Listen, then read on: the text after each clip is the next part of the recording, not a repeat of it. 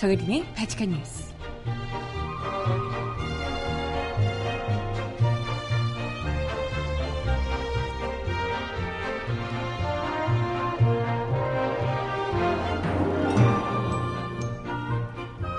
여러분 안녕하세요. 바칙한 뉴스 정혜림입니다. 안봉근 이재만 그토록 잡히지 않던 문고리 3인방 중 나머지 두 멤버가 드디어 체포가 되면서 국정원 청와대 상납 사건이 일파만파 커지고 있습니다. 검찰 안팎에서는 과거사 청산 문제와는 또 차원이 다른 또 다른 판도라 상자가 열렸다. 이런 전망도 나오고 있다고 하네요. 이른바 대통령이 주도한 청와대 세금 횡령 사건으로 번질 수 있다는 얘기인데요. 음악 듣고 와서 오늘 이야기 함께 나눠볼게요. 첫 곡, 윤건이 부르는 우리 둘만 아는 이라는 신곡입니다. 듣고 올게요. 신청곡 있으신 분 주세요.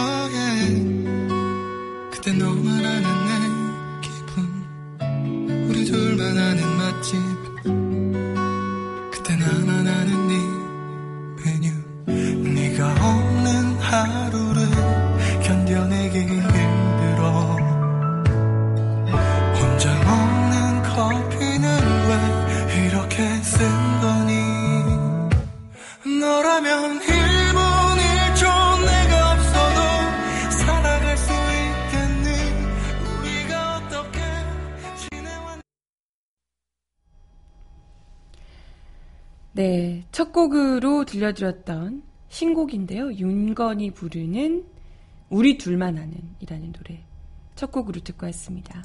잠시 후에 신청곡은 전해드려 보도록 할게요. 아, 네. 음, 오늘 이야기 본격적으로 나눠볼 텐데요. 어제 제가 바칙한 뉴스에서 바칙한 브리핑 코너에서 어, 소식을 전해드리기도 했던 단독 보도였던 것 같은데, 네, 전해드리기도 했던 이야기 후속 보도입니다. 드디어 어, 아 어제 긴급 체포가 돼서 제가 속보로 발칙한 브리핑 전해드렸었던 것 같네요. 네, 아무튼 문고리 3인방 중에 정우성을 제외한 나머지 두 명이 드디어 그토록 잡힐 듯 잡힐 듯 안 잡히더니 드디어 잡혔다 뭐 이야기를 드렸었는데요. 이분들의 그 혐의가 우리가 그간 이야기를 계속해서 해왔던 뭐 국정농단이나 이런 문제가 아니고요.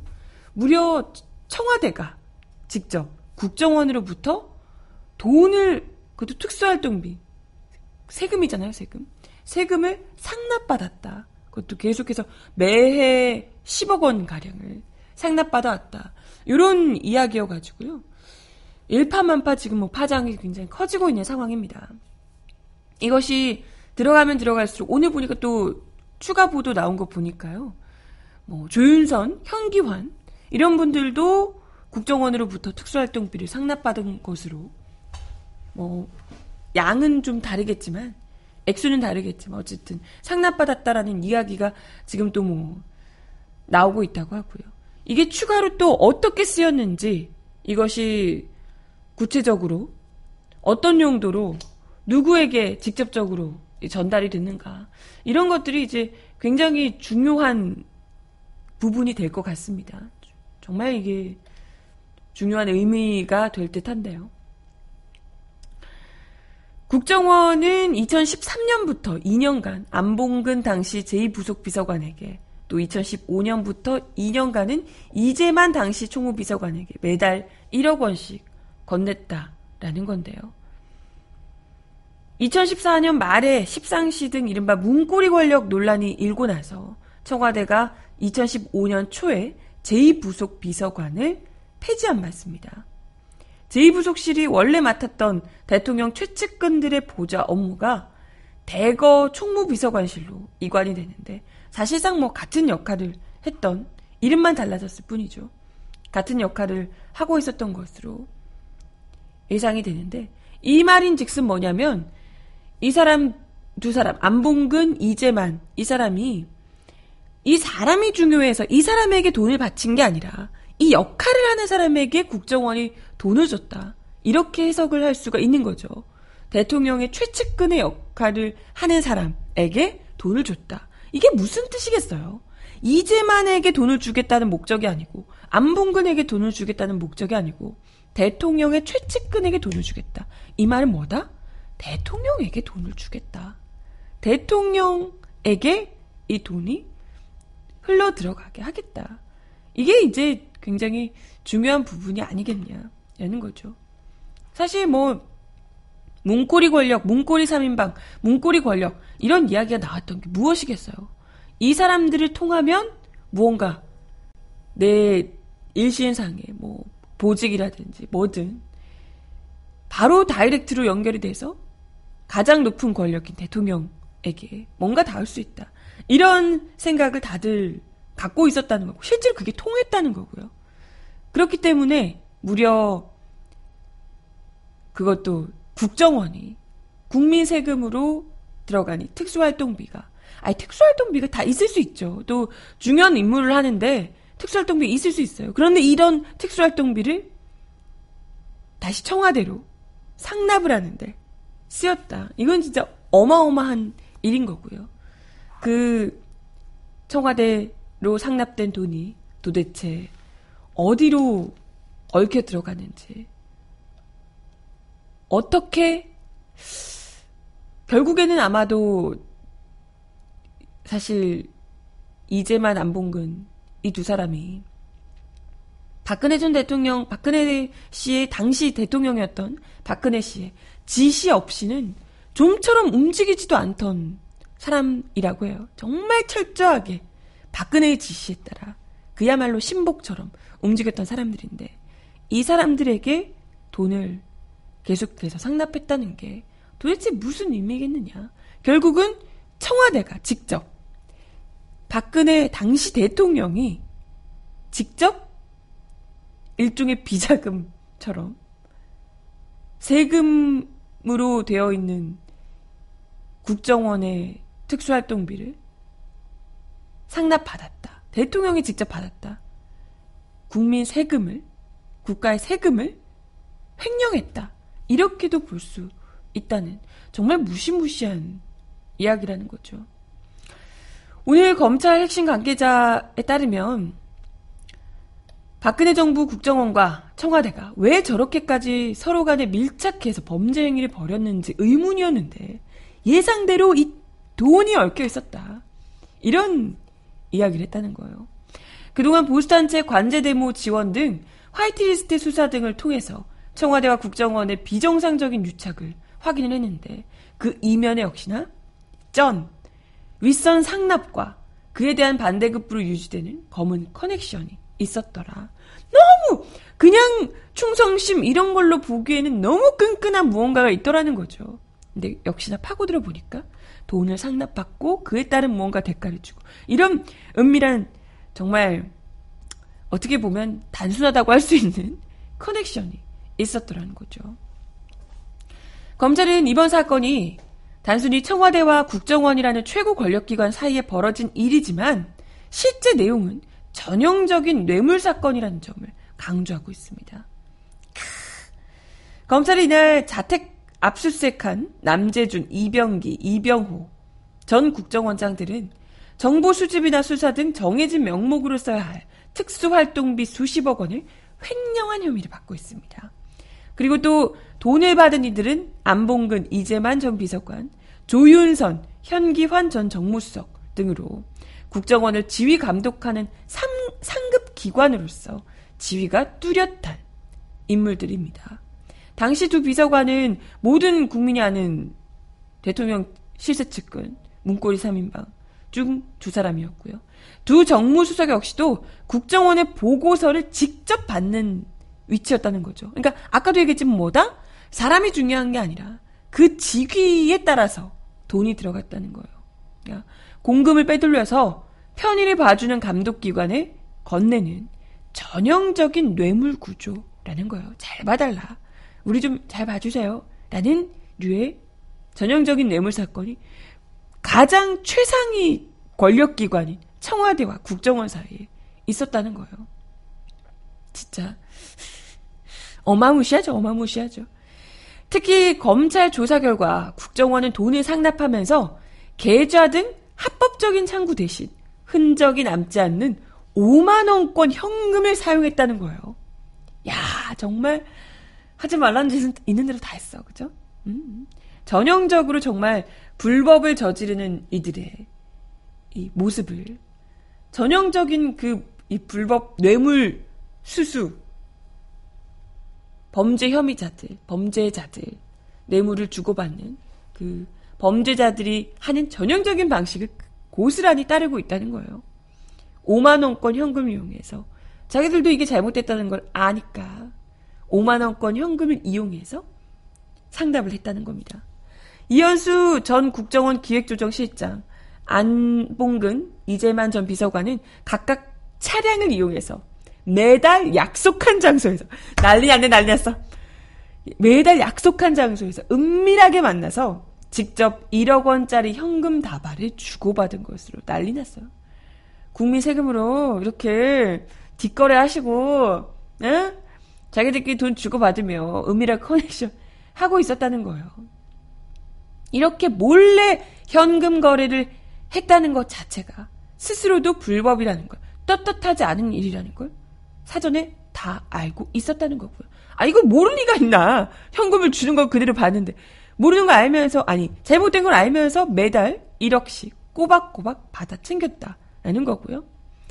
검찰은 또 두 전직 비서관에게 특정 범죄 가중처벌 등에 관한 법률의 뇌물수수죄, 그리고 남재준 전 원장 등 공여자에게는 뇌물 공여죄 외에 특가법의 국고손실죄 등을 적용할 방침입니다. 국고손실죄는 횡령죄와 유사하긴 하지만 형량이 더 무겁다고 해요. 한 부장검사는 개인 돈이 아닌 회사 돈이나 세금을 이용해서 뇌물을 갖다 바쳤다면 더 엄하게 처벌될 수 있다. 아, 이거 당연하죠. 그래야죠. 개인 돈도 아니고 국민들 피 같은 세금으로 횡령을 해서 상납을 했다면 더 엄하게 처벌을 받아야죠. 이재용 삼성전자 부회장이 자기 돈이 아닌 삼성전자 회사 돈을 최순 씨 쪽에 제공해서 더 세게 처벌이 되는 것과 같은 논리다라고 이야기를 했다고 합니다. 이와 함께 검찰은 이번 뇌물의 최종 종착지와 사용처 등을 들여다볼 방침이어서 고위 관계자들이 줄줄이 처벌되는 상황이 올 수도 있다. 이런 관측도 나오고 있습니다. 그동안 수면 위로 드러나지 않았던 박근혜 정권의 또 다른 불법 사실이 드러날 가능성이 굉장히 커진 거죠. 이제 뭐 국정농단 이런 것도 지금 계속해서 수사 들어가지만 계속해서 나왔던 뭐 온갖 블랙리스트, 화이트, 화이트리스트, 특히 화이트리스트 같은 경우에 어디를 지원하고 계속해서 뭘 어떻게 했다는데 도대체 어떻게 된 걸까? 궁금한 점이 상당히 많았는데요. 이런 것들이 도대체 무슨 돈으로 이렇게 보수단체들에게 돈을 주고 뭔가를 했을까 궁금했는데 또 어떤 식으로 이러한 돈들이 사용이 됐는지 어쩌면 음, 제대로 밝힐 수 있는 계기가 되지 않을까 기대를 모으고 있습니다. 만약에 박근혜 씨가 이들의 상납을 지시하거나 묵인 또는 방조했다면 아니 뭐 묵인 방조는 기본 아닐까요? 이걸 대토 그때 당시에 박근혜 씨 말 무조건 충성스럽게 듣던 문고리 이인방이 과연 이걸 박근혜 씨에게 보고를 하지 않았을까? 그것도 보고도 없이 이런 걸 받았을까 싶기도 하고요. 아무튼 뭐 묵인 방조는 거의 뭐 빼박일 듯한데. 아무튼 이런 것이 드러날 경우 박근혜 씨의 개입 사실이 드러날 경우 지금 진행 중인 재판에 죄목이 또 어마어마하게 추가돼서 가중처벌을 받을 수도 있을 듯 합니다.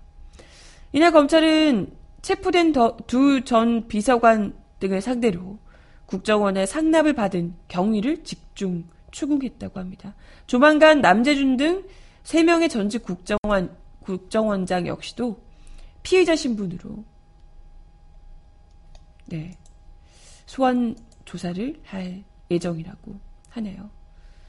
아무튼 뭐 중요한 건 이 돈이 흘러 들어갔다는 것 자체도 매달 그것도 불법적인 상황을 알면서도 돈을 상납받았다는 것이고 이 돈이 또 어떻게 흘러 어떻게 쓰였을까 하는 것도 또 중요한 대목일 텐데요.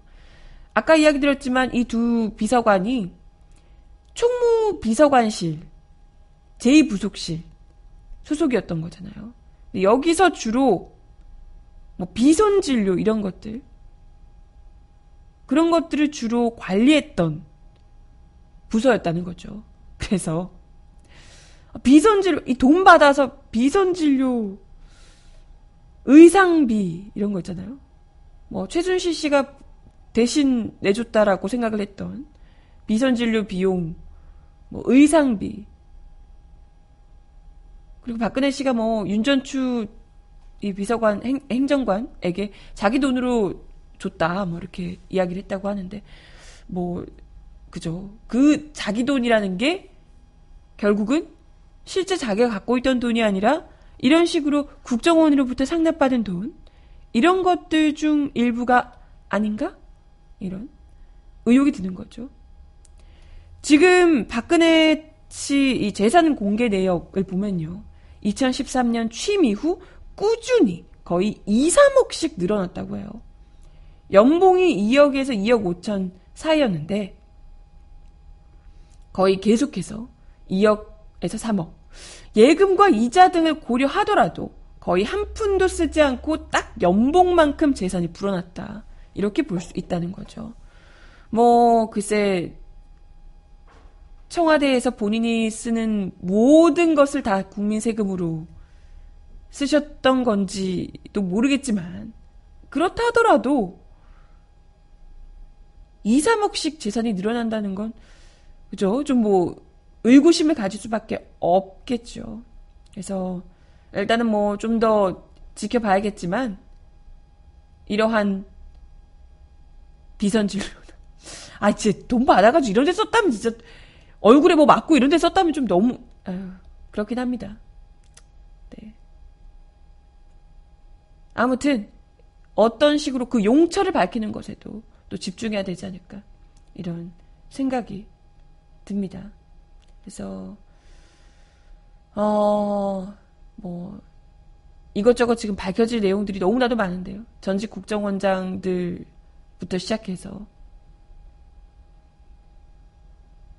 뇌물을 직접 받아서 아마도 박근혜 씨에게 전달한 것으로 아니, 박근혜 씨에게 저, 직접 전달 꼭안 했더라도 이런 걸 총무비서관실에서 이런 이제 박근혜 씨의 이런 온갖 미용과 관련된 일들이나 뭐 이런 것들을 하는데 그런 돈을 썼다면 그게 이제 뭐 박근혜 씨에게 쓴 것일 테니까요.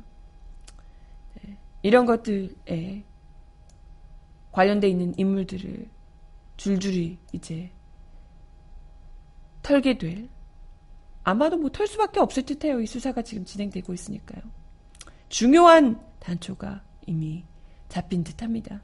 그래서 어, 본격적으로 이제 수사가 또 시작되고 있으니 다른 무엇보다도 안봉근 이제만 이 두 사람 잡기 어려웠던 이 두 사람이 이제 잡혀 들어가게 돼서 정말 거대한 또 다른 범죄 사실을 규명하는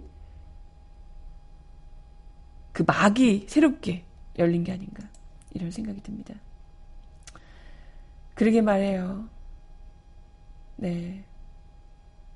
그런 돈 받고 편히 놀고 싶네. 그러게 말이에요. 내 돈 돌려줘. 내 세금으로 이런 데 들어가가지고 비선 진료 받고 막 내가 내 세금으로 그러고 있었단 얘기잖아요. 그죠? 자기들끼리 돈 주고받으면서 무슨 불법 거래하듯이 매달 차로 은밀하게 만나서 5만원권 현금 다발로 돈 받고 주고받고 그러고 있었다니. 에휴. 이럴 거면 정말 받은 세금 다 토해내라고 하고 싶네? 음악 듣고 와서 이야기 더 나눠봅니다. 코스모스가 부르는 너 때문에 신청하셨는데요. 듣고 올게요.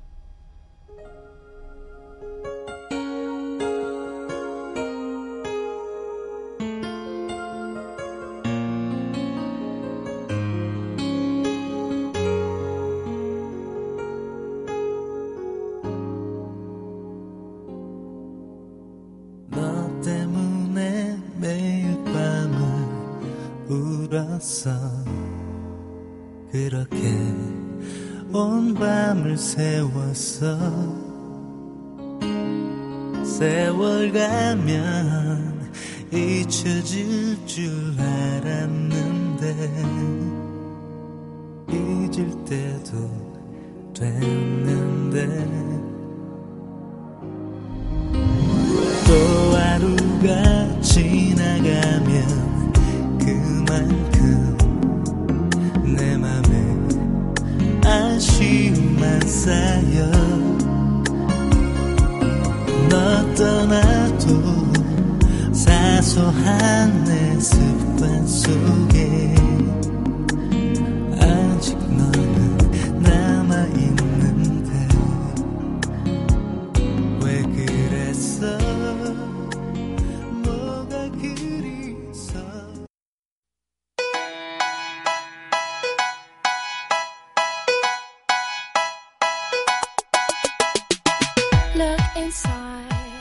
이 사람 왜 이럴까요? Cause we're so uninspired, so sick and tired of all the hatred you harbor. So you say it's not 2013년 당시 국정원 댓글 사건 수사 방해에 개입한 것으로 알려진 국정원 파견 검사들이 원세훈 전 국정원장의 수사와 재판 때 제출됐던 녹취록을 조작하는데도 관여한 것으로 드러났습니다.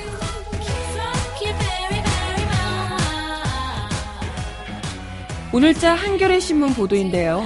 2013년 검찰의 국정원 대선 개입 수사에 대비해 만들어진 현안 TF는 그해 4월 원세훈 전 원장의 발언 녹취록을 검찰에 제출하기 전에 불법 대선 정치 개입과 관련한 내용을 삭제하는데 깊숙이 관여했다라고 보도했습니다. 이어 이들은 검찰의 압수수색 때 원전 원장의 녹취록 제출 요구를 예상하고 미리 작업을 했다고 전했습니다. 이 과정에서 자유총연맹 등 보수단체 지원을 재검토, 지자체 선거가 10개월, 11개월 남았는데 우리 지부에서 지방자치단체장이나 의원 후보들을 잘 검증해서 어떤 사람이 도움이 될지 등등 원전 원장의 저- 선거 정치 개입이 드러나는 글들을 빠진 채 검찰이 압수수색을 통해 제출받아 간 것으로 전해졌습니다. 또한 파견 검사들은 증거 조작 과정에서 아주 능동적인 역할을 피동적인 게 아니고 능동적인 역할을 해온 것으로 전해졌는데요. 한겨레에 따르면 이들은 원전 원장 녹취록 4본 두 개를 펼쳐놓고 감찰실 실무 직원이 문제가 될 만한 문장을 거르는 1차 작업을 했고요. 열과 성의를 다해서 했네요.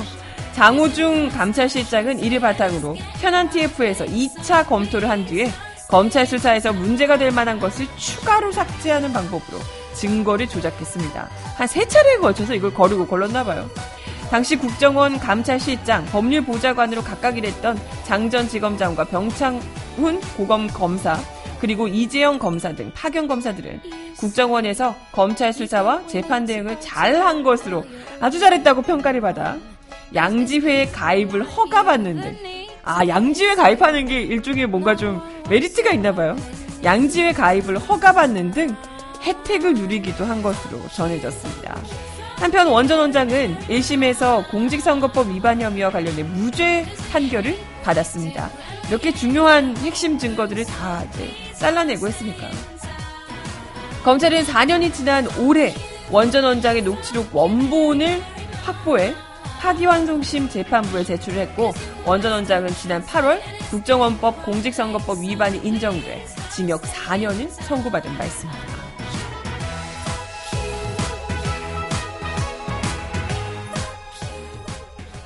와 진짜 대단하다 진짜 어?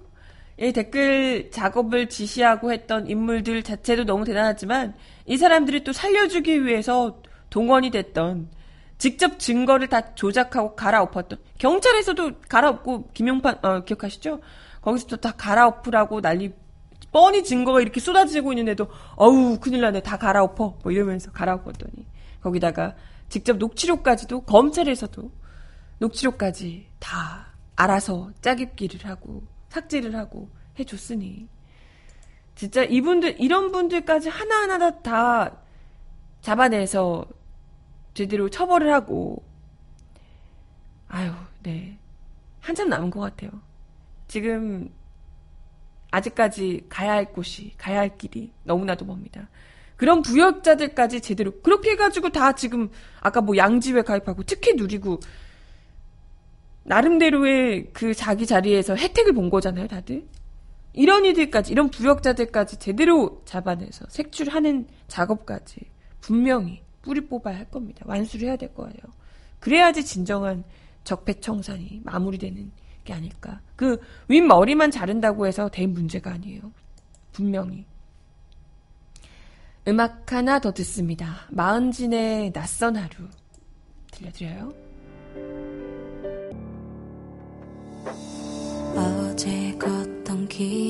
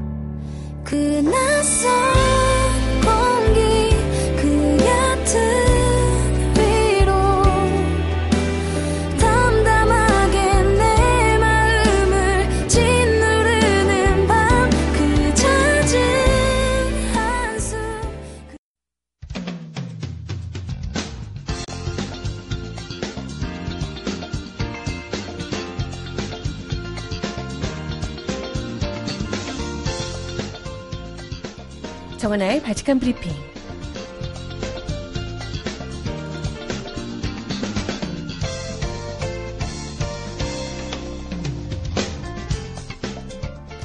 첫 번째 소식입니다. 문재인 대통령이 오늘 민주적인 나라, 보다 공정하고 정의로운 나라는 국민이 요구한 새 정부의 책무라며 사람 중심 경제, 권력기관 개혁 등 적폐청산, 평화로운 한반도 실현을 위한 5대 원칙 등을 주된 국정과제로 제시했습니다.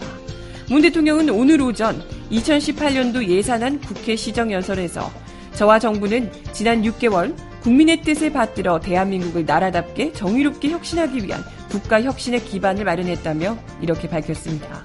문 대통령의 국회 시정연설은 지난 6월 이후 넉 달여 만에 이루어졌습니다.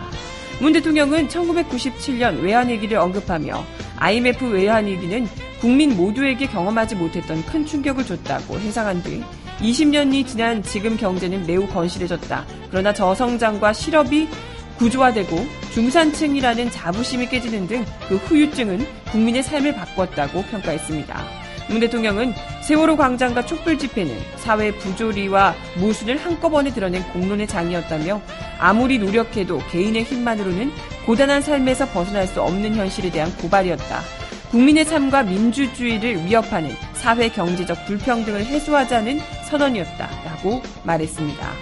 문 대통령은 국가 혁신 기반의 첫 번째로 사람 중심의 경제를 강조했습니다.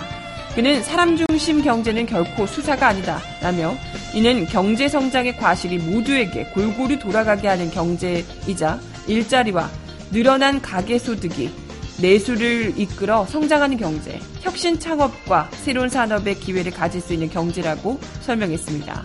이어 경제와 사회 모든 영역에서 불공정과 특권의 구조를 바꾸겠다며 권력기관 개혁 등에 대한 국회 협조를 강조했습니다. 대통령은 국정원과 검찰은 모두 국민을 바라보는 국민의 기관이 되어야 한다고 지적했습니다. 특히 국정원은 국내 정치와 절연하고 대북 정보에만 전념하도록 개혁하겠다며 국회가 입법으로 뒷받침해주기를 기대하고 있다. 기대하고 요청한다. 라고 밝혔습니다. 또 검찰 개혁과 관련해 검찰의 변화를 요구하는 국민의 뜻이 하늘처럼 무겁다며 고위공직자 범죄수사처 법안은 이런 국민들의 여망을 반영한 것이다. 법안이 조속히 법제화되길 바란다. 라고 촉구기도 했습니다. 최근 논란이 된 공공기관 채용 비리에 대해서는 공공기관의 전반적 채용 비리 실태를 철저히 규명해 부정 행위자는 물론 청탁자에게도 청탁자에게도 엄중한 책임을 묻는 시스템을 갖추겠다고 밝혔습니다. 한반도 평화에 대해서는 한반도 평화 정착과 한국의 사전 동의 없는 군사 행동 불용납, 한반도 비핵화, 남북 문제 주도적 해결, 북핵 문제 평화적 해결, 북한 도발에 대한 한반도 5대 원칙 등을 제시했습니다.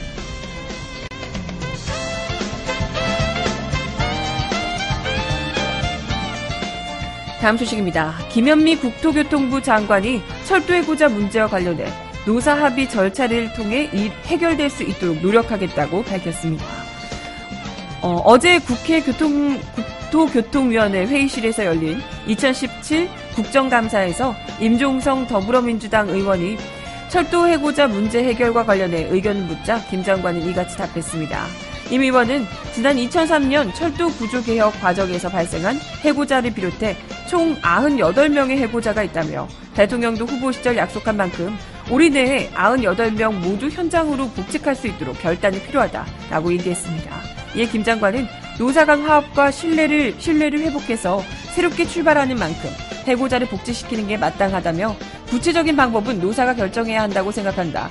코레일 사장이 결정되면 노사 합의 절차를 통해 복직할 수 있도록 노력하겠다고 밝혔습니다. 코레일은 지난 7월 28일 홍순만 전 사장이 사의를 표명한 이후 유재영 사장 직무대행 체제를 운영 중인데요. 코레일 사장은 코레일 내부 사장 추천위원회와 기획재정부 공기업 운영위원회를 거쳐 청와대가 임명합니다. 한편 김 장관의 철도 해고자 복직 의지를 표명한 것에 대해 철도 노조는 환영의 뜻을 밝혔습니다.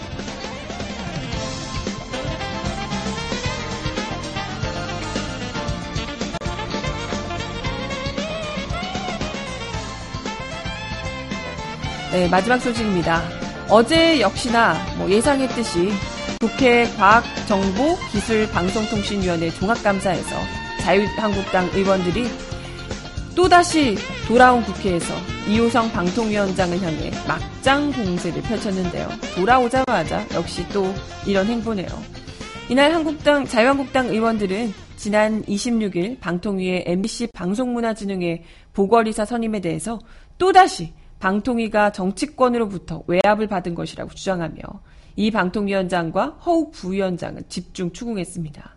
그러면서 고삼석 표철수, 김석진 의원까지 포함해 정체 방통위원들의 통화 내역, 통화 기록 내역과 문자 수 발신 내역, 관용 차량 운행 일지를 제출하라고 닥달을 했습니다.